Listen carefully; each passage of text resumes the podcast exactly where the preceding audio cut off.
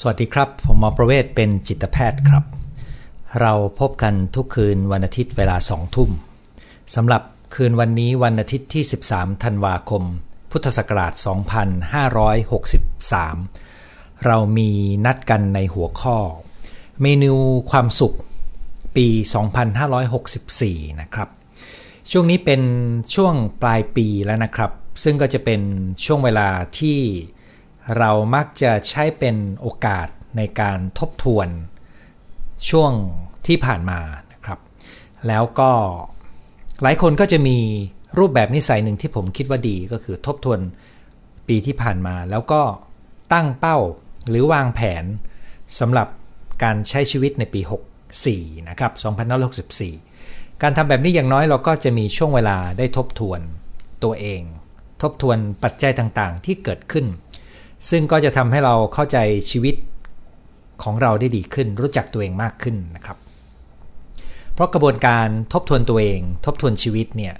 เป็นหนึ่งในสิ่งที่ทำให้คนเราฉลาดขึ้นนะครับ ถ้าดูในแง่สมองเนี่ยมนุษย์มีความสามารถที่จะสังเกต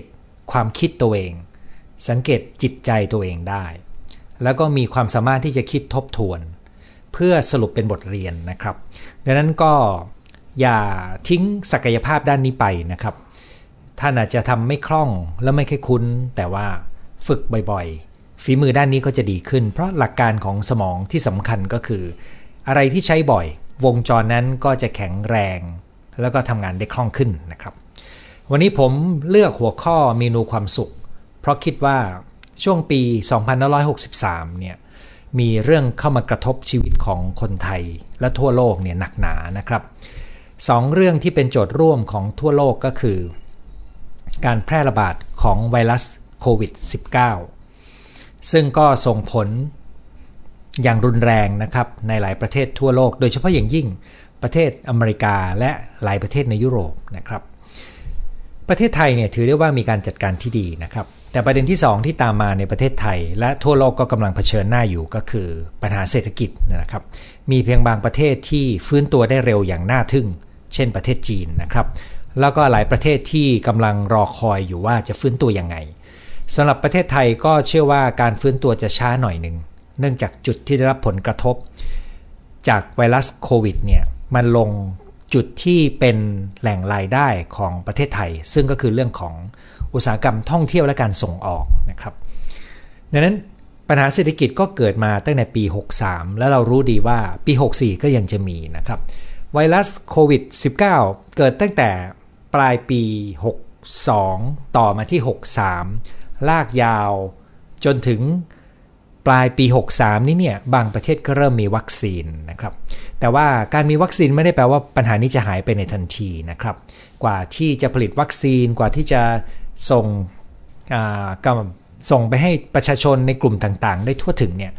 ก็ต้องใช้เวลานานสำหรับประเทศไทยก็เชื่อว่า น่าจะมีวัคซีนมาได้ใช้กันประมาณ กลางปีหน้านะครับ ซึ่งกลางปีหน้านี้ก็ไม่ได้แปลว่าจะฉีดกันหมดทุกคนนะครับ ปริมาณมันมีจำกัดฉะนั้นเราก็ต้องเผื่อใจไว้ว่านะครับ ปัญหาโควิดดูเหมือนควรจะคลี่คลาย แต่กว่าจะคลี่คลายก็จะเป็นในครึ่งปีหลังนะครับ แล้วก็ผลกระทบของโควิดในช่วงที่ผ่านมา ในเชิงสุขภาพยังคงจำเป็นต้องระมัดระวังนะครับ ไม่กี่วันนี้เราก็คงจะได้ข่าว เรื่องของการลักลอบเข้าประเทศอย่างตามรอยเขตชายแดนทางธรรมชาติที่ไม่ผ่านด่านนะครับ ตัวนี้ก็กลายเป็นจุดที่เข้ามาแพร่ระบาดอีกครั้งหนึ่ง แต่ว่าย้ำว่าทางการยังไม่เรียกว่าเป็นการระบาดรอบ2นะครับ สาเหตุก็เพราะว่าเรายังสามารถรู้ได้ว่าใครได้เชื้อมาจากที่ไหน และไปแพร่ให้ใครนะครับ เมื่อไรก็ตามที่ไม่รู้ว่าใครแพร่ให้ใครและเกิดที่ไหนเนี่ยเมื่อนั้นแสดงว่ามั่วละ คืออยู่ในชุมชนมันมีการแพร่ระบาดแล้วนะครับ แต่ตราบใดที่เรายังรู้ต้นต่อ เราก็ยังอยู่ในลักษณะที่กลุ่มสภาพได้นะครับสองปัจจัยนี้ก็เป็น 2 ปัจจัยที่ถือว่าหนักหนาสำหรับคนไทยแล้วนะครับ ก็ในช่วงครึ่งปีหลังนี้ก็มีปัจจัยที่ 3 ก็คือ เรื่องของการชุมนุมประท้วงของกลุ่มที่ภายหลังตั้งชื่อรวมว่าเป็น คณะรัษฎรนะครับมีความเห็นทางการเมืองเองก็ตาม ผมจะไม่พูดเรื่องนี้นะครับ แต่จะพูดว่ามันก็กระทบต่อความรู้สึกของคนไทยหลากหลายมากนะครับ ในส่วนของผู้ชุมนุมก็มีมุมมองของความเดือดร้อนของเขา ไม่ว่าเราจะมองว่ามีฝ่ายการเมืองอยู่เบื้องหลังไหม แต่มันก็กระทบคนไทยอีกกลุ่มหนึ่งเป็นช่องว่างนะครับ เป็นช่องว่างทางความคิดระหว่าง คนที่มีวัยกลางคนขึ้นไป กับคนที่เป็นคนเรียกว่าอายุน้อยหน่อยหนึ่งอาจจะเรียกว่าคนรุ่นใหม่นะครับ ตัวนี้ก็ยังเชื่อว่าเชื่อว่านะครับ ความขัดแย้งนี้จะยังไม่จบไปง่าย ๆ แต่จะเปลี่ยนรูปแบบไปยังไง ผมไม่รู้เหมือนกันนะครับนั้นเราก็มี 3 โจทย์ใหญ่นะครับ โจทย์ไวรัสโควิด โจทย์เศรษฐกิจนะครับ แล้วก็โจทย์ปัญหาทางการเมืองนะครับ โจทย์นี้เนี่ยก็จะส่งผลต่อเนื่องไปจนถึงปี 64 ดังนั้นเราจะหาเมนูความสุขสำหรับที่ว่าปีหน้าเราจะได้จัดการความสุขให้ดีขึ้นได้อย่างไรนะครับ ซึ่งก็ขอบคุณท่านที่เข้ามาฟังส่งคำถาม ส่งข้อคิดเข้ามานะครับ รวมจนถึงคนที่ช่วยแชร์ไลฟ์นี้นะครับ ผมก็จะเริ่มต้นจากประเด็นพื้นฐานที่ผมเตรียมมาก่อนนะครับว่า ที่เลือกว่าเมนูความสุขเนี่ย มันแปลว่าอะไรนะครับ ถ้าคุณไปร้านอาหาร คุณก็จะมีเมนูอาหารนะครับ ในเมนูอาหารนี้ก็จะแบ่งเป็นหมวดหมวดนะครับ มีหมวดปลาหมวดไก่หมวดของทอดหมวกของกินเล่นนะครับ เครื่องดื่มของหวานนะครับ ผมมีความตั้งใจแบบนั้นเลยครับ ผมอยากจะให้เรามองเห็นถึงความสุขว่ามันมีเมนู มันมีตัวเลือกที่หลากหลาย และมีหลายประเภทด้วยครับ แล้วเวลาเราไปดูเมนูอาหาร เราก็จะเป็นคนเลือกรายการอาหารที่เหมาะกับรสนิยมของเรา หรือเหมาะกับสุขภาพของเรา หรือเหมาะกับสมาชิกที่ไปนั่งรับประทานอาหารด้วยกันนะครับ แต่ว่าโดยส่วนใหญ่แล้วเราก็จะกระจายไปในประเภทอาหารแต่ละประเภทนะครับ ไม่ค่อยมีคนสั่งน้ำแกง 5 อย่างมากินพร้อมกันนะครับ ไม่ค่อยมีคนสั่งแต่หมวดเนื้อเข้ามากินอย่างเดียว นะครับส่วนใหญ่ก็ต้องผสมหลายอย่าง นั่นก็เป็นเจตนาของผมเหมือนกัน ผมอยากให้เรามองความสุขเป็นหลากหลายประเภท และเราต้องรู้จักเลือกอะประเภทนี้เราขอตัวนี้ละกันนะครับ ประเภทนี้เราเอาตัวนี้ละกันนะครับ เรามีหน้าที่จัดส่วนผสมของความสุขในแต่ละประเภทให้มีความลงตัวครับ มันถ้าเปรียบเทียบเป็นอาหารก็จะเหมือนกับมื้ออาหารที่มี ได้ทั้งรสชาติความอร่อยนะครับ ได้ทั้งประโยชน์กับสุขภาพ ส่วนจะแพงไม่แพงต้องแล้วแต่ฐานะการเงินของท่าน เช่นเดียวกันกับความสุขครับ ถ้าเรามีเงินน้อยเราก็สามารถหาความสุขแบบไม่ต้องใช้เงินหรือใช้เงินน้อยก็ได้ ถ้าเรามีเงินเยอะเราอยากจะใช้เงินเยอะ เพื่อไปกระตุ้นเศรษฐกิจ เราก็หาเมนูแบบที่ต้องใช้จ่ายเงินก็ได้นะครับ อันนี้ก็คือให้เลือกเอาตามสภาพของแต่ละคนนะครับ และมีความผสมส่วนผสมที่ลงตัวนะครับนั้นเวลาที่ฟังวันนี้เนี่ยมันอาจจะดูเหมือนโอ้มันมีรายการเยอะ ไม่ต้องเอาทุกอย่างนะครับ เลือกแค่บางรายการที่คิดว่าเหมาะกับเรา โดยขอให้ดูจากสภาพชีวิตของเราในช่วงปี 63 ที่ผ่านมา พูดง่ายๆ ผมชวนท่านว่าลองทบทวนดูว่า ในปี 63เนี่ยในช่วงเวลาที่ประเทศมีปัญหาที่ต้อง ควบคุมการแพร่ระบาดของไวรัสนะครับ มีช่วงที่ปิดห้างนะครับเเรียกว่าเหมือนล็อกดาวน์อย่างหนึ่ง แต่ว่าไม่ได้เต็มรูปแบบเหมือนอย่างในประเทศตะวันตก เรามีความสุขทุกจากอะไรบ้างนะครับ ในช่วงของผลกระทบทางเศรษฐกิจที่หนักชัดขึ้นเรื่อยๆเนี่ยนะครับ โดยเฉพาะอย่างยิ่งท่านที่ทำงานอยู่ในอุตสาหกรรมที่ได้รับผลกระทบโดยตรงเนี่ยนะครับ โดยเฉพาะอย่างยิ่งท่านที่ต้องออกจากงานเนี่ยนะครับ ท่านมีความสุขทุกจากอะไรนะครับ คือย้ำว่าการตกงานไม่ได้แปลว่าจะต้องเป็นทุกข์เสมอไป มันแล้วแต่ว่ามันมีปัจจัยรองรับในชีวิตของเราอะไรบ้าง และมันเป็นจุดเปลี่ยนผ่าน ให้เราก้าวไปสู่เส้นทางเดินใหม่ได้ไหมนี่นะครับนั้นต้องลองทบทวนชีวิตของเราดูว่าปัญหาเศรษฐกิจที่เกิดขึ้นมันกระทบเรายังไงในปีหน้านะครับ แล้วก็ให้รู้ไว้ว่ามีคนพยายามจะขู่ว่าปีหน้าจะหนักกว่านี้นะครับ แต่ผมก็เชื่อว่ามันแล้วแต่ประเภทอุตสาหกรรมนะครับ งั้นเราก็ดูว่าปีที่ผ่านมาเป็นยังไง เราจะได้ฟังและเลือกเมนูให้ถูกต้องนะครับ ส่วนการชุมนุมทางการเมือง ก็หวังว่าจะมีทางออกที่คลี่คลาย โดยมีกลไกที่ทำให้คนในกลุ่มต่างๆ มีพื้นที่ในการแลกเปลี่ยนนะครับ อันนี้ก็เป็นการเปิดประเด็นครับ คราวนี้ก่อนที่จะพูดถึงเรื่องของเมนูความสุขนะครับ คุณอาจจะสงสัยอย่างหนึ่งว่า ก็ในเมื่อสถานการณ์มันย่ำแย่แบบนี้ เรายังจะมีตัวเลือกอะไรได้หลากหลายหรือนะครับ เราก็นึกไม่ออกว่าแล้วเราจะมีความสุขได้ยังไง ถ้าไวรัสก็ยังแพร่ระบาด เราก็ยังกลัวติดเชื้อ เศรษฐกิจก็ยังโตไม่ได้ เราก็ยังกังวลนะครับ กว่าจะฟื้นตัวบางอุตสาหกรรมมันจะต้องใช้เวลา 2 ปี 3 ปีเนี่ยนะครับ แล้วเราจะมีความสุขได้ หรือเปล่าภายใต้สิ่งแวดล้อมเช่นนี้เนี่ยนะครับ ผมจึงอยากจะเริ่มต้นจากการอ้างถึงงานวิจัยความสุข ที่แสดงให้เห็นถึงปัจจัยต่างๆ ว่าความสุขมนุษย์เราถูกกำหนดโดยปัจจัยอะไรบ้างก่อนนะครับ อันนี้ผมชอบไปถามเล่นในคลาสเวลาคุยกันเรื่องความสุขนะครับ แล้วก็มีอาจารย์บางท่านก็หยิบเอาข้อมูลนี้มาพูดในไลฟ์นะครับที่ผมคุ้นเคยนั้นข้อมูลนี้เป็นเรื่องปกตินะครับ ถ้าแบ่งเป็น 3 ประเภทของแหล่งความสุขนะครับ งานวิจัยที่ถือได้ว่ามีการอ้างอิง ผ่านการวิจัย ว่าความสุขถูกกำหนดจากปัจจัยอะไรใหญ่ๆนะครับเขาแบ่งเป็น 3 ปัจจัยใหญ่ๆหนึ่งก็คือเหตุการณ์ต่างๆ ที่เกิดขึ้นในชีวิตคนเรา เช่นออสอบได้สอบตกได้งานตกงานนะครับ แต่งงานหย่าร้างนะครับมีอุบัติเหตุเจ็บป่วย ฟื้นตัวนะครับทุกอย่าง อันเนี้ย สิ่งต่างๆ ที่เกิดขึ้นในชีวิตเรา 2 คือ นิสัยทางความคิดและการออกแบบกิจกรรมที่ทำในแต่ละวัน 3 คือพันธุกรรม คุณอาจจะนึกไม่ถึงนะครับว่าพันธุกรรมกำหนดความสุขของคนด้วย แต่ในงานวิจัยนะครับพบว่าอย่างนี้ครับหนึ่งก็คือพันธุกรรมกำหนดระดับความสุขคนประมาณครึ่งหนึ่งประมาณ 50%สูงมากสูงกว่าที่เราคิดไว้เสมอมานะครับ คนส่วนใหญ่ไม่ค่อยเชื่อนะครับแต่ว่า ตัวเลขเนี่ยมันอาจจะมีการถกกันได้ แต่ว่าถือว่าสัดส่วนที่ความสุขถูกกำหนดจากกรรมพันธุ์หรือพันธุกรรมเนี่ยอยู่ในระดับที่สูงทีเดียวนะครับ ที่เหลือจึงเป็นปัจจัยภายนอกคือเรื่องต่างๆ ที่เกิดขึ้น กับปัจจัยที่เป็นภายในของเรา คือกระบวนการทางความคิด และการเลือกทำกิจกรรมนะครับ ผลปรากฏว่าอย่างนี้ครับ ถ้าเอาร้อยเปอร์เซ็นต์ตั้ง พันธุกรรมกินไปละ 50 นะครับ เหตุการณ์ต่างๆ ในชีวิต ไม่ว่าจะเป็นเรื่องทั้งหมดที่เราพูดมานะครับ มันกินสัดส่วนของการกำหนดความสุขประมาณ 10-15%ที่เหลือคือ 35-40%ขึ้นอยู่กับวิธีคิดและกิจกรรมที่เราทำที่เราเลือกทำนะครับนั้นถ้าตัดเอาพันธุกรรมออกเพราะเรายังไม่มีความรู้ในการไปเปลี่ยนแปลงตัวนี้โดยตรงนะครับ เราก็จะเห็นได้ว่าประมาณส่วนใหญ่ 7-80%ของความสุขมนุษย์เรา ขึ้นอยู่กับวิธีคิดและกิจกรรมที่เราเลือกทำส่วนอีก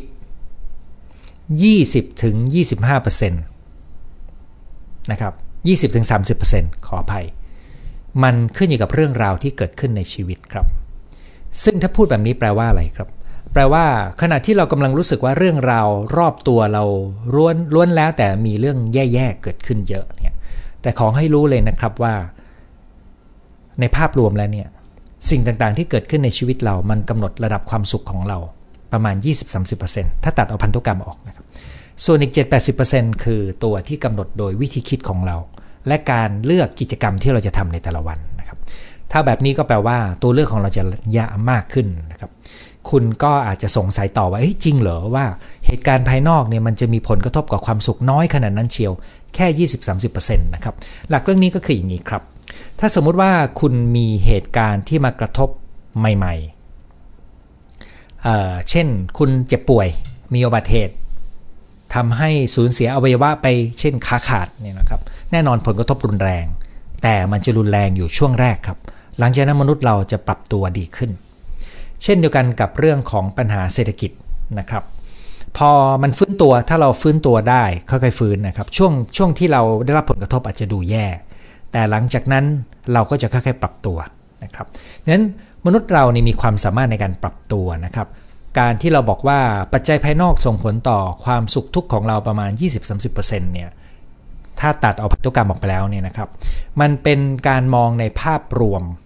นะครับ ระยะสั้นอาจจะมีผลกระทบแรง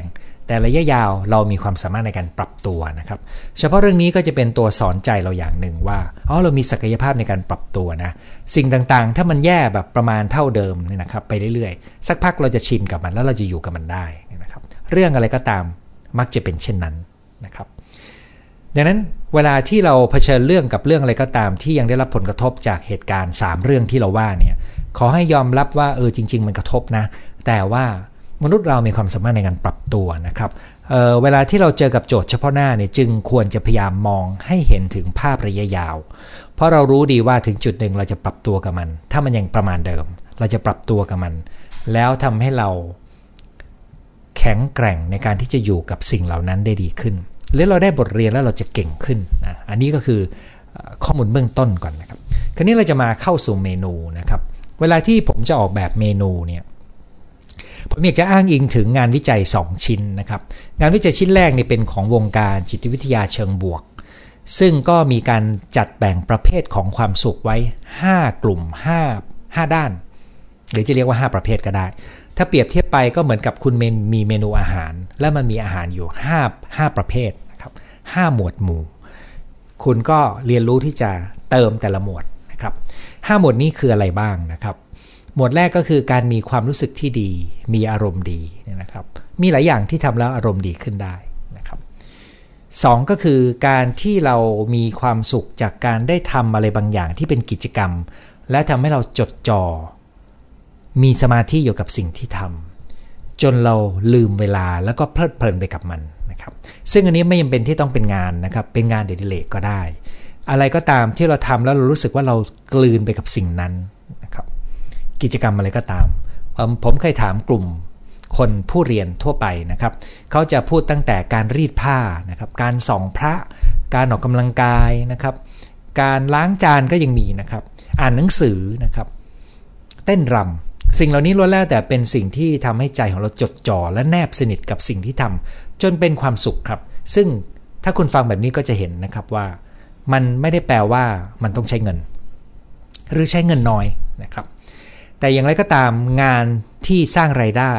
กับงานที่ไม่สร้างไรายได้เนี่ยก็ยังเป็นแหล่งของการสร้างสภาวะเช่นนี้ได้ด้วยเช่นกันนะครับดังนั้นถ้าคุณจะเลือกออกแบบเนี่ยคุณเลือกจากธรรมชาติของกิจกรรม ที่ทำแล้วคุณรู้สึกว่าคุณกลืนไปกับสิ่งนั้น และจดจอ่อสงบ เพลิดเพลิน แล้วรู้สึกท้าทายกำลังดีนะครับ อันนี้คือแหล่งความสุขแบบที่2นะครับแหล่งความสุขแบบที่3นะครับก็คือความสัมพันธ์ที่ดีครับ อันนี้ตรงไปตรงมาเลยนะครับ มนุษย์เราถูกออกแบบมาให้ต้องการความสัมพันธ์ที่ดีกับคนรอบตัว เพราะมันจะส่งผลต่อความรู้สึกอุ่นใจนะครับ แล้วเราไม่แค่ชอบความขัดแย้งครับ แต่ว่าความทนต่อความขัดแย้งของแต่ละคนไม่เท่ากันนะครับสก็คือการที่เรามีความหมายในการดำเนินชีวิตนะครับ ซึ่งความหมายในที่นี้ถ้าเป็นคนมีอายุหน่อยนึงก็จะหมายถึงเช่น ศาสนา หรือ มีชีวิตอยู่เพื่อลูกหลาน ต้องการมอบสิ่งดีๆ ให้กับคนอื่น ถ้าเป็นในวัยงานก็อาจจะอยากทำงานที่มีความหมายมีประโยชน์ต่อสังคมนะครับ หรือแม้แต่งานอะไรก็ตามที่รู้สึกว่ามันมีความหมายของสิ่งสำคัญในชีวิต เช่นคุณอาจจะเลือกรับเลี้ยงสุนัขจรจัด หรือว่าร่วมทำบุญนะครับ สิ่งเหล่านี้แมวที่ถูกทิ้ง สิ่งเหล่านี้รู้แล้วแต่มีความหมาย แล้วเราก็มีความสุขได้นะครับจากการทำสิ่งที่มีความหมาย แล้วข้อที่ 5 คือความสำเร็จ ซึ่งในความสำเร็จนี้ก็มีทั้งในงานและก็ที่ไม่ใช่ในงานนะครับ โดยทั่วไปในสังคมปัจจุบันก็อาจจะเอาความสำเร็จไปผูกกับงานและเงินเยอะพอสมควรนะครับ ถ้าเราแบ่งเป็น 5 แบบแบบนี้นะครับ คือมีความรู้สึกสร้างความรู้สึกที่ดี ได้ทำอะไรที่จดจอ่อเพลิดเพลินมีความสัมพันธ์ที่ดี ได้ทำสิ่งที่มีความหมาย แล้วก็ได้ทำสิ่งที่สร้างความรู้สึกสำเร็จ อันนี้ก็จะกลายเป็นการแตกเมนูออกมาได้หลากหลายเลยนะครับ แต่ว่าวันนี้ผมจะไม่มาแตกจากแง่มุมนี้นะครับ ผมอ้างตัวนี้ไว้เพราะว่ามันถือเป็นข้อมูลที่มีการอ้างอิงหลักชิ้นหนึ่ง ซึ่งคุณสามารถไปคิดต่อได้เลยว่า เอ๊ะ คุณอยากจะทำอะไรเพื่อความสุขกลุ่มนี้นะครับ แต่เมนูที่ผมจะหยิบมาเนี่ย อ้างอิงจากงานวิจัยอีกกลุ่มหนึ่ง ซึ่งเขียนโดยนักเศรษฐศาสตร์เหมือนกันนะครับ ออขออภัยใช้คำว่าเหมือนกันไม่ได้ เพราะว่าไอ้หตัวเมื่อกี้เนี่ยเป็นบทสรุปของวงการจิตวิทยาเชิงบวก ซึ่งเขียนโดยนักจิตวิทยานะครับ งานวิจัยเนี่ยมาจากหลายแหล่งเลยนะครับ รวมถึงจิตแพทย์ก็มีงานวิจัยกลุ่มที่เกี่ยวข้องกับชีววิทยาเชิงบวก แต่คนที่ชูธงนำเนี่ยในตอนที่เริ่มต้นเป็นนักจิตวิทยานะครับ คราวนี้ผมจะพูดเรื่องอะไรแทน เพื่อที่จะแตกเป็นเมนูให้ง่ายขึ้นนะครับ เมนูที่ผมอยากจะนำมาก็จะเป็น ข้อมูลที่เป็นการสังเคราะห์ ซึ่งคนที่เขียนเนี่ยเขียนหนังสือในเรื่องความสุข และเขาเป็นหนึ่งใน 3 คนที่เป็นคนเขียนรายงานความสุขโลกที่ทำมาต่อเนื่องหลายปีเนี่ยนะครับชื่อริชาร์ด เลยาร์ดเนี่ยนะครับเขาได้พูดถึงปัจจัยความสุข 5ลำดับแรกของมนุษย์เรานะครับคุณลองฟังดูหนึ่งคือความสัมพันธ์ภายในครอบครัว เป็นอันดับหนึ่งเลยนะครับเขาถือว่านี่คือใหญ่ที่สุดดังนั้นตอนที่เรามี ปัญหาทางการเงินเนี่ยเราต้องดูว่ามันมีเรื่องที่ทำให้เกิดความขัดแย้งกันในบ้านไหม หรือเรากำลังเป็นห่วงการแพร่ระบาดของเชื้อไวรัสโควิด -19 เนี่ยบางทีมันก็ไปมีเรื่องกันเองภายในบ้านนะครับคือไปควบคุม เช่นเราเห็นว่าพ่อแม่เราไม่ใส่ใจกับการป้องกันตัวเองเราก็เป็นห่วงเขาก็เลยไปทะเลาะกัน อันนี้ก็ไปกระทบกับปัจจัยของสัมพันธ์ภายในบ้านนะครับ หรือการชุมนุมประท้วงของคณะราษฎร ก็อาจจะทำให้เกิดปัญหาความสัมพันธ์ภายในครอบครัวนะครับ ผมหยิบเรื่องนี้มาเพราะว่าผมคิดว่า เวลาที่เราพูดถึงความสุขเราต้องตระหนักว่า ความความสัมพันธ์ที่ดีภายในบ้าน คือแหล่งความสุขที่สำคัญที่สุดแหล่งหนึ่งของมนุษย์เรานะครับดังนั้นไม่ว่าจะเกิดอะไรขึ้น คุณต้องตั้งโจทย์ให้ชัดว่า คุณต้องการให้ความสัมพันธ์ในบ้านเป็นอย่างไร เรื่องอื่นต้องจัดลำดับความสำคัญให้น้อยลงนะครับสคือจากรายงานการวิจัยของ นักเศรษฐศาสตร์คนนี้นะครับ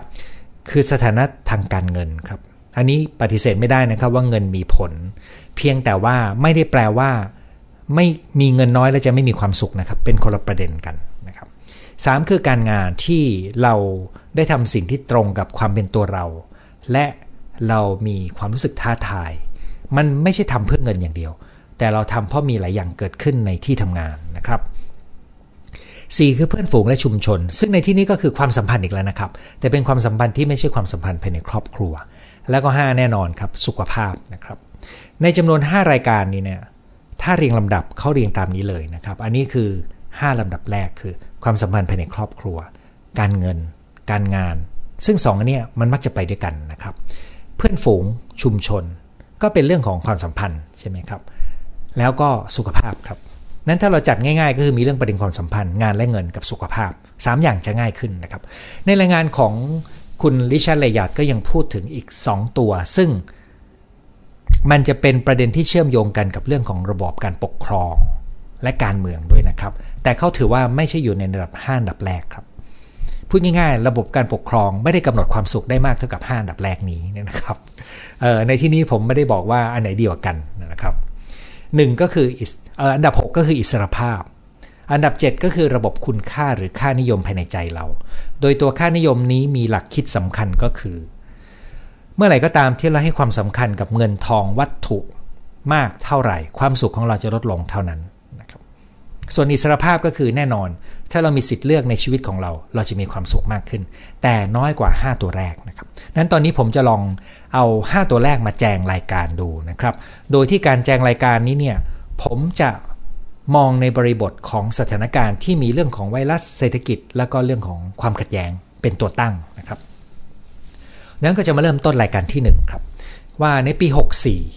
64 เมนูที่จะทำให้เรามีความสุขจากความสัมพันธ์ภายในครอบครัว น่าจะมีอะไรบ้าง คุณไปแตกประเด็นต่อได้แล้วออกแบบสำหรับคุณได้นะครับ ผมจะขึ้นเหมือนกับ ปิดประเด็นให้คุณดูหนึ่งนะครับผมคิดว่าเนื่องจากผลกระทบหลายเรื่องเกิดขึ้นในชีวิตของเรานะครับ ก็ทำให้คนเครียด และเวลาที่คนเราเครียด และดูแลตัวเองได้ไม่ดี ก็มามีเรื่องทะเลาะเบาแวงกันในบ้าน แล้วก็ทำให้เกิดปัญหาระหว่างกัน ความสุขลดลงก็ยิ่งเครียด ยิ่งเครียดก็ยิ่งคุมอารมณ์ไม่อยู่นะครับนั้นจึงเป็นหน้าที่ที่เราต้องจัดการความเครียดของตัวเองให้ดี และฝึกดูแลความสุขของตัวเองให้ดี ซึ่งเดี๋ยวไปดูเมนูข้ออื่นนะครับ เราจะจัดการความเครียดของตัวเอง แล้วเราต้องรับผิดชอบเลยนะครับว่าเราต้องพยายาม อย่าเอาความเครียดจากเรื่องอื่นไปลงกับคนในบ้าน โดยที่ทักษะในการจัดการความเครียดมีอยู่ด้วยกันหลากหลายนะครับ ถ้าจะต้องฝึกก็จะมีตั้งแต่หนึ่งนะครับออกกำลังกาย ฝึกหายใจ ฝึกคิดเชิงบวกที่จะแก้ปัญหาที่เก่งขึ้น อันนี้เป็นตัวอย่างนะครับว่า ถ้าคุณตระหนักว่าคุณมีความเครียดจากเรื่องต่างๆ แล้วทำให้ปัญหาความสัมพันธ์ในครอบครัวแย่ลง ขอให้คุณเน้นการจัดการความเครียดของตัวเองให้ดีขึ้น อย่าเผลอไปมองว่าปัญหาเกิดจากสิ่งรอบตัวนะครับ แล้วเราไปคิดว่าเราแก้มันไม่ได้ แต่ขอให้รู้ว่าเราจัดการเพิ่มฝีมือของเราในการจัดการความเครียดให้ดีขึ้นได้นะครับสองคือต้องฝึกที่จะลดการควบคุมกันให้น้อยลง ตอนที่มีการแพร่ระบาดของไวรัส ลูกหลานก็จะควบคุมพ่อแม่นะครับที่มีอายุแล้วกลัวท่านติดก็ทะเลาะกัน ตอนมีความขัดแย้งทางการเมือง ความเห็นทางการเมือง ก็มีการทะเลาะวางทะเลาะกันระหว่างพ่อแม่กับลูกวัยรุ่นนะครับตรงนี้ทำยังไงที่เราจะลดการควบคุมกันลง ให้รู้ว่าทุกคนมีวิถีชีวิต แต่มีกติกาบางอย่างภายในบ้าน ซึ่งผมได้เคยพูดกันไปบ้างแล้วในเรื่องของความสัมพันธ์ในบ้าน จากปัญหา ทางสถานการณ์การเมืองบ้านเรานะครับ แต่ว่าคำสำคัญที่จะพูดสั้นๆก็คือ ลดการควบคุมกันลงนะครับคุณจะลดยังไงคือคุณต้องปล่อยให้แต่ละคนมีอิสรภาพมากขึ้น ภายใต้บทบาทและข้อจำกัดที่เหมาะสม ซึ่งคุยกันไปแล้วนะครับ 3. นะครับที่ผมอยากจะชวนให้เป็นเมนูก็คือ ฝึกใช้ภาษารักให้มากขึ้น ซึ่งประกอบไปด้วย 5 อย่าง 1. คือสัมผัส ซึ่งผมบอกประจำถ้าคุยกันไม่รู้เรื่อง ส่งผ่านความรู้สึกทางการสัมผัส ก่อนที่จะทะเลาะกันหนักๆนะครับ 2. จัดเวลาคุณภาพครับ ไม่ว่าจะยังไงก็ตามต้องมีเวลาอยู่ร่วมกันมีกิจกรรมร่วมกัน 3. บริการจากใจนะครับ 4. คือการให้ของขวัญแทนใจ 5. ก็คือการใช้ภาษาในการพูดจากันเนี่ยที่ดีนะครับ ซึ่งตัวนี้เนี่ยถ้าเรามีความเครียดจากข้อ 1 แล้วถ้าเรายังมีแนวโน้มจะพยายามไปควบคุมคนอื่น จากข้อ2 ข้อ 5 นี่จะทำได้ยากข้อ 3 จะทำได้ยากนะครับ แต่ถ้าคุณเรียนรู้ชัดเจนมากว่า คุณต้องมีหน้าที่จัดการอารมณ์ตัวเองให้ดี และคุณไม่ได้ที่อย่าไปควบคุมกันให้มาก ที่เหลือคุณจะส่งผ่านภาษารักได้ง่ายขึ้นนะครับ อันนี้เป็นเมนูกลุ่มที่ 1 คือเรื่องความสัมพันธ์ในครอบครัวนะครับ เมนูกลุ่มที่ 2 ผมจะรวบการงานการเงินเข้าหากันเลย ถ้าคุณเป็นคนหนึ่งที่มีปัญหาการเงินและการงานเกิดขึ้นในปี 63 และคุณรู้ดีว่าในปี 64 มันอาจจะไม่ได้จบลงง่ายๆเนี่ยนะครับผมอยากจะชวนคุณว่าทำการบ้านเพิ่มเติมหน่อยหนึ่งนะครับการบ้านที่สำคัญมากสำหรับคนในยุคสมัยนี้ก็คือ ตามข้อมูลถึงแนวโน้มใหญ่ของโลกแห่งงานนะครับ รู้จักว่าโลกกำลังเปลี่ยนแปลงยังไงเทรนด์ใหญ่ ๆ ตัวนี้จะส่งผลกับงานและเส้นทางงานของเรายังไงที่เราทำอยู่นะครับ อุตสาหกรรมที่เราทำอยู่เป็นขาขึ้นหรือขาลง เราจะอยู่อย่างนี้ต่อไปได้อีกสักกี่ปี เราจะต้องเตรียมตัวย้ายไปอยู่ตรงไหนไหม เราจะต้องฝึกทักษะอะไรบ้าง อันนี้คือรู้ภาพใหญ่นะครับ 2. ต้องรู้จักตัวเองว่าเราเก่งอะไรทำอะไรได้ดี แล้วก็มีความสุขจากอะไรบ้าง ถ้าเราเอา 2 ตัวนี้มาผสมกันนะครับ เราก็มักจะเลี้ยงชีพได้เป็นอย่างน้อยนะครับ เพราะว่า มันต้องลงตัวระหว่าง ความเป็นตัวเราในแง่ของจุดแข็งที่เราจะหยิบมาใช้ในชีวิตประจำวัน ซึ่งจะทำให้เรามีความสุข กับการไปจับคู่กันกับความเป็นจริงของโลกของงานงานที่กำลังเคลื่อนตัวต่อไปเนี่ยนะครับ สิ่งสำคัญก็คือเวลานี้เนี่ยผมสังเกตอย่างหนึ่งก็คือ เวลาที่อะไรทำไรายได้ดี เราจะวิ่งกรูกันไปเป็นกรูกันเยอะๆ ซึ่งกลายเป็นว่าไปตัดราคากันเองนะครับ ผมคุยกับคนที่ทำงานขายของออนไลน์นะครับ เขาบอกแต่ก่อนเขามีรายได้เดือนละหลายหมื่นเลยนะครับ พอช่วงเนี้ยระบบใหญ่มันวิ่งเข้ามานะครับ เจ้าใหญ่มาเล่นเอง เจ้าเล็กที่เคยมีก็กรูกันเข้ามาใหญ่เลยนะครับรายได้เขาหายหมดเลยเนี่ยนะครับอันเวลาที่จะมองโลกแห่งงานและการสร้างรายได้เนี่ยพยายามอย่าไปคิดเหมือนๆกันแล้วก๊อปปี้กันนะครับ ไปถึงจุดหนึ่งมันจะมีเราเรียกก็มี supply มากกว่า demand นะครับคือมีคนทำงานคล้ายๆกันนะครับ เหมือนกับมีคนผลิตสินค้าเอามาขายเยอะ คนซื้อเท่าเก่า ราคาก็ตกนะครับ สถานการณ์จะเปลี่ยนไปมากครับ ขอให้คุณรู้จักตัวเองแล้วก็วิเคราะห์หน่อยหนึ่ง เพราะว่าโจทย์ครั้งนี้เนี่ยในการเกิดผลกระทบ มันเป็นจังหวะที่เราจะได้ทบทวนนะครับ เพราะโควิดได้กระตุ้นให้เกิดอัตราเร็วในการเปลี่ยนแปลง ที่มีการทำนายไว้ล่วงหน้าก่อนหน้านั้น ในรายงานการปฏิวัติอุตสาหกรรมครั้งที่ 4 ซึ่งผมเคยหยิบมาคุย ตรงนี้ ผมคิดว่าเมนูสำคัญของคุณก็คือทำกันบ้านในการรู้จักตัวเองแล้วก็รู้จักโลกแห่งงาน เพื่อจะได้ออกแบบตัวเองได้ดีขึ้นนะครับมันไม่ได้แปลว่าเราจะสำเร็จภายในช่วงเวลาต้นปี 64 นะครับ แต่ว่ามันจะเป็นช่วงเปลี่ยนผ่านที่คุณอาจจะต้องทำการบ้านจริง ๆ อันนี้อยากจะเชียร์มากๆ หลังจากนั้นคุณอาจจะมองเห็นด้วยนะครับว่าสำหรับคนที่ไม่ได้รายได้ไม่ได้หายไป หรือยังพอที่จะมีรายได้อยู่เนี่ย อาจจะเป็นบทเรียนที่ดีครับว่าเราจำเป็นที่จะต้องมีการตั้งเป้าหมายเงินออมนะครับนั้นในเชิงของการงานการเงินก็คือทำความรู้จักกับแนวโน้มใหญ่ แล้วรู้จักตัวเองให้ดี เพื่อจะได้หาจับจุดจับคู่ได้ลงตัวนะครับ อย่าวิ่งตามกันนะครับหารูปแบบรายได้ที่เป็นตัวเรา แล้วก็ตั้งเป้าหมายเงินออมสำหรับตัวเองที่เหมาะสมนะครับ ถัดมาครับเรื่องของสุขภาพ เวลาสุขภาพเนี่ยทุกคนก็จะจำได้นะครับว่าผมมักจะพูดเรื่องกินนอนออกกำลังกายเนี่ยนะครับ แต่ว่าในช่วงที่เกิดโควิดกับช่วงปี 2 ปีมานี้นะครับ มีกระแสใหญ่อยู่หลายประเด็น ที่ผมอยากจะหยิบเอามา เน้นแล้วก็ให้ข้อมูลประกอบ เพื่อเป็นเมนูตัวเลือกของคุณนะครับ ตัวเลือกที่1นนะครับ เป็นผลของการที่พบว่าในตอนแพร่ระบาดของไวรัสโควิดเนี่ยเขาพบว่าตัววิตามินดีมีความสำคัญต่อความเสี่ยงต่อการติดเชื้อและอาการความรุนแรงของโรค วิตามินดีเนี่ยนะครับ ได้มาจากแสงแดดครับ แสงแดดส่ง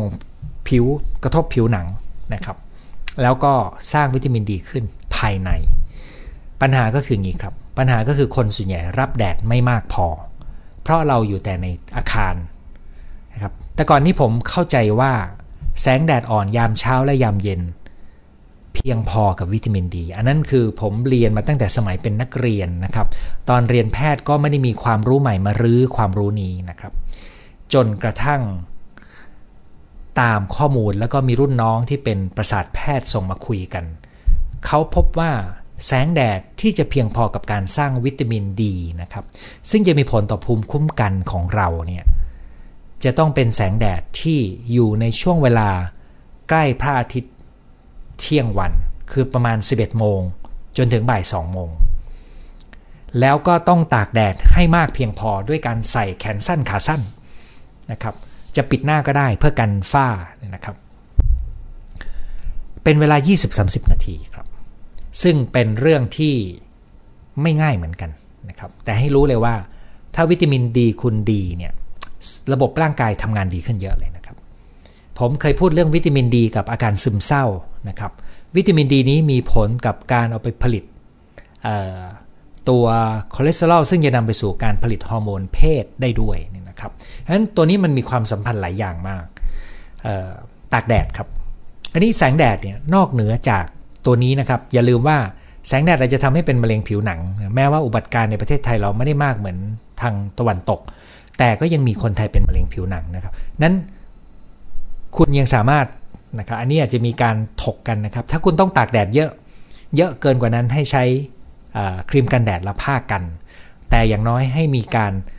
เปิดเผยร่างกายให้เจอแดดในช่วงที่แดดเข้มข้นด้วยนะครับ อันนี้คนอายุมากยิ่งสกัดวิตามินดีในร้อยลงแปลว่ายิ่งต้องอยู่เจอแดดมาก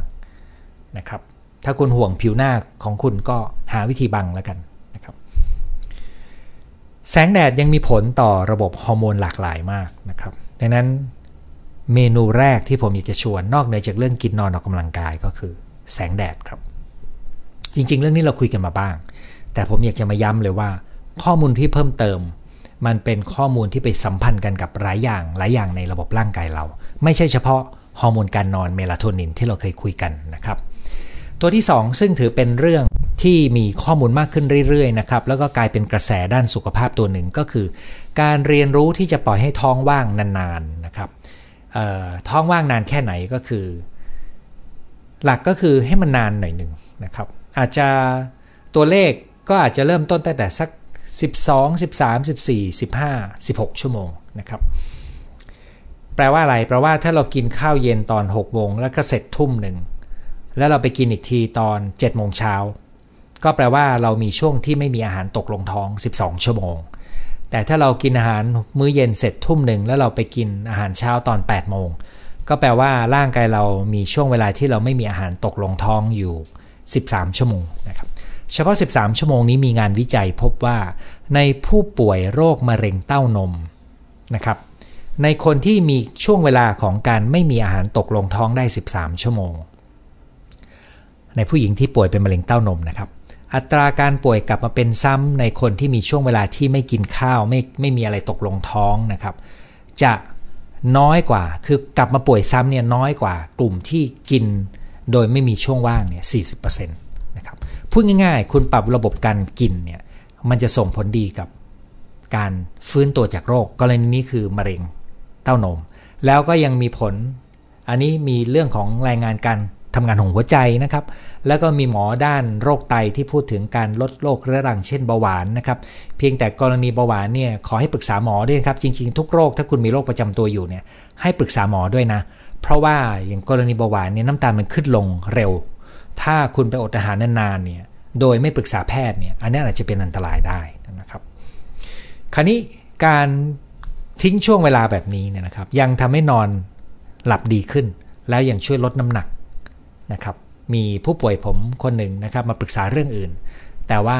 เธอพยายามลดน้ำหนักมาหลายวิธีแล้วน้ำหนักตัวเธอเป็นร้อยนะครับแต่ว่าตอนนี้เธอใช้เทคนิคนี้ครับคือกินมื้อเย็นให้เร็วขึ้น กินมื้อเช้าให้ช้าลงปรากฏว่าน้ำหนักของเธอลดลงได้นะครับซึ่งเป็นครั้งแรกที่เธอบอกมันเป็นความรู้สึกดีใจนะครับอย่างไรก็ตามโจทย์โจทย์ของสมาชิกที่มาปรึกษาผมคนนี้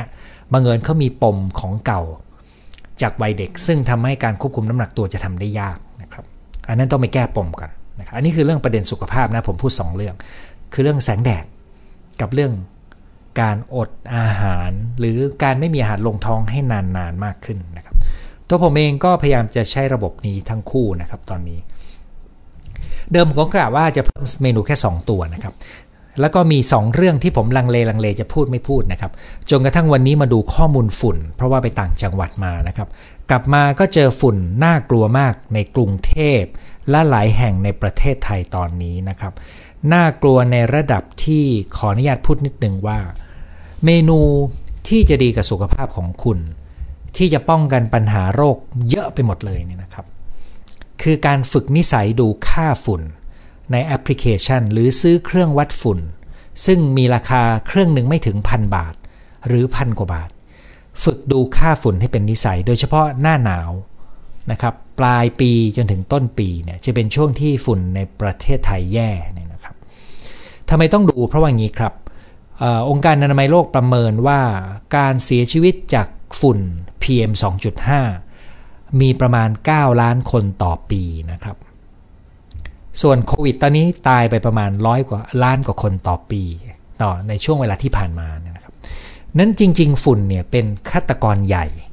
แต่มันเป็นฆาตกรเงียบที่คนไม่แตกตื่นกัน การที่เรายังขาดมาตรการที่ดีในการป้องกันฝุ่น ก็เลยต้องกลายเป็นโจทย์ส่วนตัวทั้งนั้นที่เรื่องนี้ควรจะเป็นโจทย์ระดับชาติระดับนานาชาตินะครับ เพราะฝุ่นเพื่อนบ้านพัดมาถึงบ้านเรานะครับ ฝุ่นบ้านเราก็พัดไปถึงเพื่อนบ้านได้ด้วยเช่นกันนี่มันเป็นโจทย์ที่เป็นระดับภูมิภาคที่ส่งผลถึงกัน แต่ที่ระดับบุคคลเราทำอะไรได้บ้างก็คือ ฝึกนิสัยดูค่าฝุ่น แล้วจะได้วางแผนได้นะครับ เมื่อสักครู่นี้ผมไปทำธุระภายนอก แล้วก็ดูค่าฝุ่นก็ยังตกใจนะครับ แต่ว่าออกไปแล้วนะครับ ก็รู้แต่ว่าเราต้องรีบหลบเข้าไปในพื้นที่ปิดที่มีเครื่องฟอกอากาศให้เร็วที่สุด แต่ผมเห็น พ่อแม่พาเด็กอ่อนไปเข็นรถเล่น ไปนั่งรอทำกิจกรรมนะครับ อันเนี้ยเขาไม่รู้ครับว่าเขากำลังนำปัจจัยที่ส่งผลเสียกับตัวเขาเองกับเด็กๆเนี่ยเข้าไปในร่างกายโดยไม่รู้ตัวแล้วตายจากอะไรนะครับ ตายได้ตั้งแต่หนึ่งนะครับ มีปัญหาหัวใจวายตายนะครับสองก็อาจจะมีปัญหาสมองนะครับจริงๆ ค่าฝุ่นที่มันเข้าไปในร่างกาย มันก่อให้เกิดระบบ กระบวนการอักเสบทั่วทั้งตัวเลย แล้วมันจะไปโผล่โรคไหนก็ได้นะครับ แต่ว่าส่วนใหญ่ที่เป็นสาเหตุการตายเนี่ยก็จะเป็นเรื่องของหัวใจ เพราะมันตายปุบปับได้นะครับ แต่มันเป็นได้ทุกโรคนะครับ รวมถึงมะเร็งด้วยนะครับฉะนั้นตัวเลขนี้น่ากลัวมาก ผมอยากจะชวนดูเมนูอันหนึ่งคือ อย่าประมาทเรื่องฝุ่นครับ หัดนิสัยดูค่าฝุ่นจากแอปก็ได้จากเครื่องยิ่งดีนะครับ มีอีกเรื่องหนึ่งเรื่องใหญ่เหมือนกันนะครับ แก้ไม่ได้ที่ระดับบุคคลครับ คือเรื่องไมโครพลาสติกที่มีอยู่ในสิ่งแวดล้อม แล้วไมโครพลาสติกคุณคงทราบว่าตอนนี้มันมีอยู่ในน้ำขวดน้ำที่คุณซื้อมาล่ะครับ คิดว่าน้ำสะอาดในนั้นมีพลาสติกอยู่ เป็นขนาดเล็กที่กินลงไปแล้วจะเข้าไปในร่างกายเรา ถ้าใหญ่หน่อยหนึ่งมันก็ส่งผ่านออกมาในอุจจาระ ถ้าเล็กเชื่อว่ามันเข้าไปในกระแสเลือด ซึ่งเชื่อว่าไปสร้างกระบวนการอักเสบ แต่ยังไม่รู้ว่ามันจะส่งผลอะไรได้บ้าง มีในสัตว์พืชน้ำที่พบว่ามันทำให้กล้ามเนื้ออักเสบนะครับ โรคต่างๆ ยังไม่ชัดตอนนี้ รู้แต่ว่าจะเลี่ยงได้ยังไงนะครับ ถ้าผมออกนอกบ้านผมไม่รู้เลยครับว่าผมจะเลี่ยงได้ยังไง ผมรู้แต่ว่าวิธีหนึ่งที่จะลดได้ตอนนี้ เท่าที่ผมค้นมาเจอ ก็คือระวังน้ำดื่มครับ ส่วนอาหารเนี่ยเขาเชื่อว่ากินปลาเล็กจะปลอดภัยกว่าปลาใหญ่นะครับ หาอะไรกินยากขึ้นเรื่อยๆนะ เพราะว่าปลาใหญ่มันไปกินปลาเล็ก แล้วมันสะสมพลาสติกอยู่ในตัวของมันนะครับ เครื่องดื่มเนี่ยน้ำดื่มถ้าคุณอยากจะทำกินอย่างปลอดภัยขึ้นนะครับ ผมจะเอาเวลามาพูดเรื่องนี้เพิ่มเติมทีหลังครับแต่มีเครื่องกรองน้ำเพียง 2 ประเภท ที่จะสามารถกรองไมโครพลาสติกออกไปได้ ที่เหลือที่คุณใช้อยู่ส่วนใหญ่ จะยังไม่สามารถกรองไมโครพลาสติกออกไปจากน้ำดื่มในบ้านของคุณได้นะครับเนื่องจากมันเป็นเพียงปัจจัยเดียวที่ผมควบคุมได้ และบังเอิญผมสั่งเข้ามาตอนที่น้ำทะเล หนุนทำให้น้ำประปาบ้านกรุงเทพเนี่ยเค็มนะครับแล้วผมก็แบบนึกขึ้นได้ว่าอ๋อมันเป็นแหล่งน้ำที่สะอาดที่สุด ที่เราจะลดความเสี่ยงในเรื่องไมโครพลาสติกให้กับตัวเอง แต่เวลาไปข้างนอกต้องทำใจครับ คุณไม่มีทางหนีพ้นนะครับ คุณก็แค่ลดความเสี่ยงลง อันนี้คือเมนูเพิ่มเรื่องสุขภาพจากประเด็นสิ่งแวดล้อมที่แก้ไม่ได้ที่ระดับบุคคล แต่เรายังพอแก้ได้ที่ระดับเราบุคคลได้บ้างนิดหนึ่งนะครับคราวนี้ผมมีประเด็นเพิ่มหน่อยหนึ่งครับว่า ในประเด็นความสัมพันธ์กับเพื่อนและชุมชนเนี่ยผมอยากจะชวน เพิ่มเติมหน่อยหนึ่งนอกเหนือจากที่เมื่อสักครู่นี้ได้พูดไปในเรื่องของครอบครัวนะครับ ในเพื่อนฝูงเนี่ยเนื่องจากจะมีคนที่ได้รับผลกระทบจากโควิดแล้วก็โดยเฉพาะอย่างยิ่งเรื่องการงานการเงินนะครับ ผมอยากจะชวนว่า1นะครับ พยายามอย่าโอ้อวด สิ่งที่ตัวเองยังมีอยู่ ขณะที่ถ้าท่านกำลังสูญเสียรายได้ แล้วก็สูญเสียงานก็พยายามอย่าคิดเปรียบเทียบนะครับ แล้วเพื่อนคนไหนโอ้อวดคุยโม อยู่ห่างๆเขาไว้ก่อนนะครับระวังความคิดเปรียบเทียบของเราด้วยนะครับ เลือกที่จะเลือกคบเพื่อนนะครับ แม้ว่าท่านจะรู้สึกไม่ดีกับตัวเอง เช่น ท่านอาจจะรู้สึกล้มเหลว รู้สึกเครียด เพราะว่ามันมีปัญหาการเงินยกตัวอย่างนะครับ แต่อย่าเก็บตัวนะครับ การมีเพื่อนที่ดีการพูดคุยกันไปทำกิจกรรมแบบที่ไม่ต้องใช้เงินหรือใช้เงินน้อยเนี่ย ยังคงเป็นวิธีการคลายเครียด แล้วก็ช่วยทำให้เรายังมีแหล่งความสุขแบบง่าย ๆ ได้เนี่ยนะครับ อันนี้อยากจะชวนเลยครับว่า ถ้าท่านกำลังลงตัวอย่าโอ้อวด ถ้าท่านรู้สึกชีวิตไม่คดี อย่าเปรียบเทียบ แล้วก็ยังคงเลือกคบเพื่อนที่ดีนะครับ อย่าเก็บตัวภายใต้สถานการณ์ที่เป็นอยู่ครับ ที่จริงผมมีเมนูอีกหลายตัวนะครับ แต่ผมคิดว่าในเวลาที่มีผมอยากจะจบด้วยโจทย์สุดท้าย สำหรับการจัดการเมนูความสุขของคุณนะครับ ก็คือการแก้ปัญหาสุขภาพจิตของตัวเอง ถ้าคุณมีความวิตกกังวลง่าย ถ้าคุณมีปัญหาซึมเศร้า และถ้าคุณมีปมค้างใจจากวัยเด็ก มันมีกระบวนการรักษาและเยียวยาที่ทำให้คุณดีขึ้นได้ ในรายงานความสุขโลกได้พูดไว้เลยนะครับว่า สำหรับระดับประเทศการทำให้มีการบริการที่ดีในเรื่องสุขภาพจิต จะช่วยยกระดับความสุขให้กับประชาชนนะครับ เพราะกลุ่มนี้คือกลุ่มที่มีความทุกข์หรือมีความสุขน้อย จากปัญหาภายในของตัวเขาดังนั้นเมนูสุดท้ายก็คือถ้าคุณรู้ตัวว่าตัวเองเครียดง่าย ขี้กังวลนะครับ สมบูรณ์แบบไม่แค่มีความสุข ซึมเศร้าเงาหงอย มีปมค้างใจบางอย่าง จัดให้ปี 64 เป็นปีของการพัฒนาตัวเอง เพื่อจะได้มีความสุขได้ง่ายขึ้น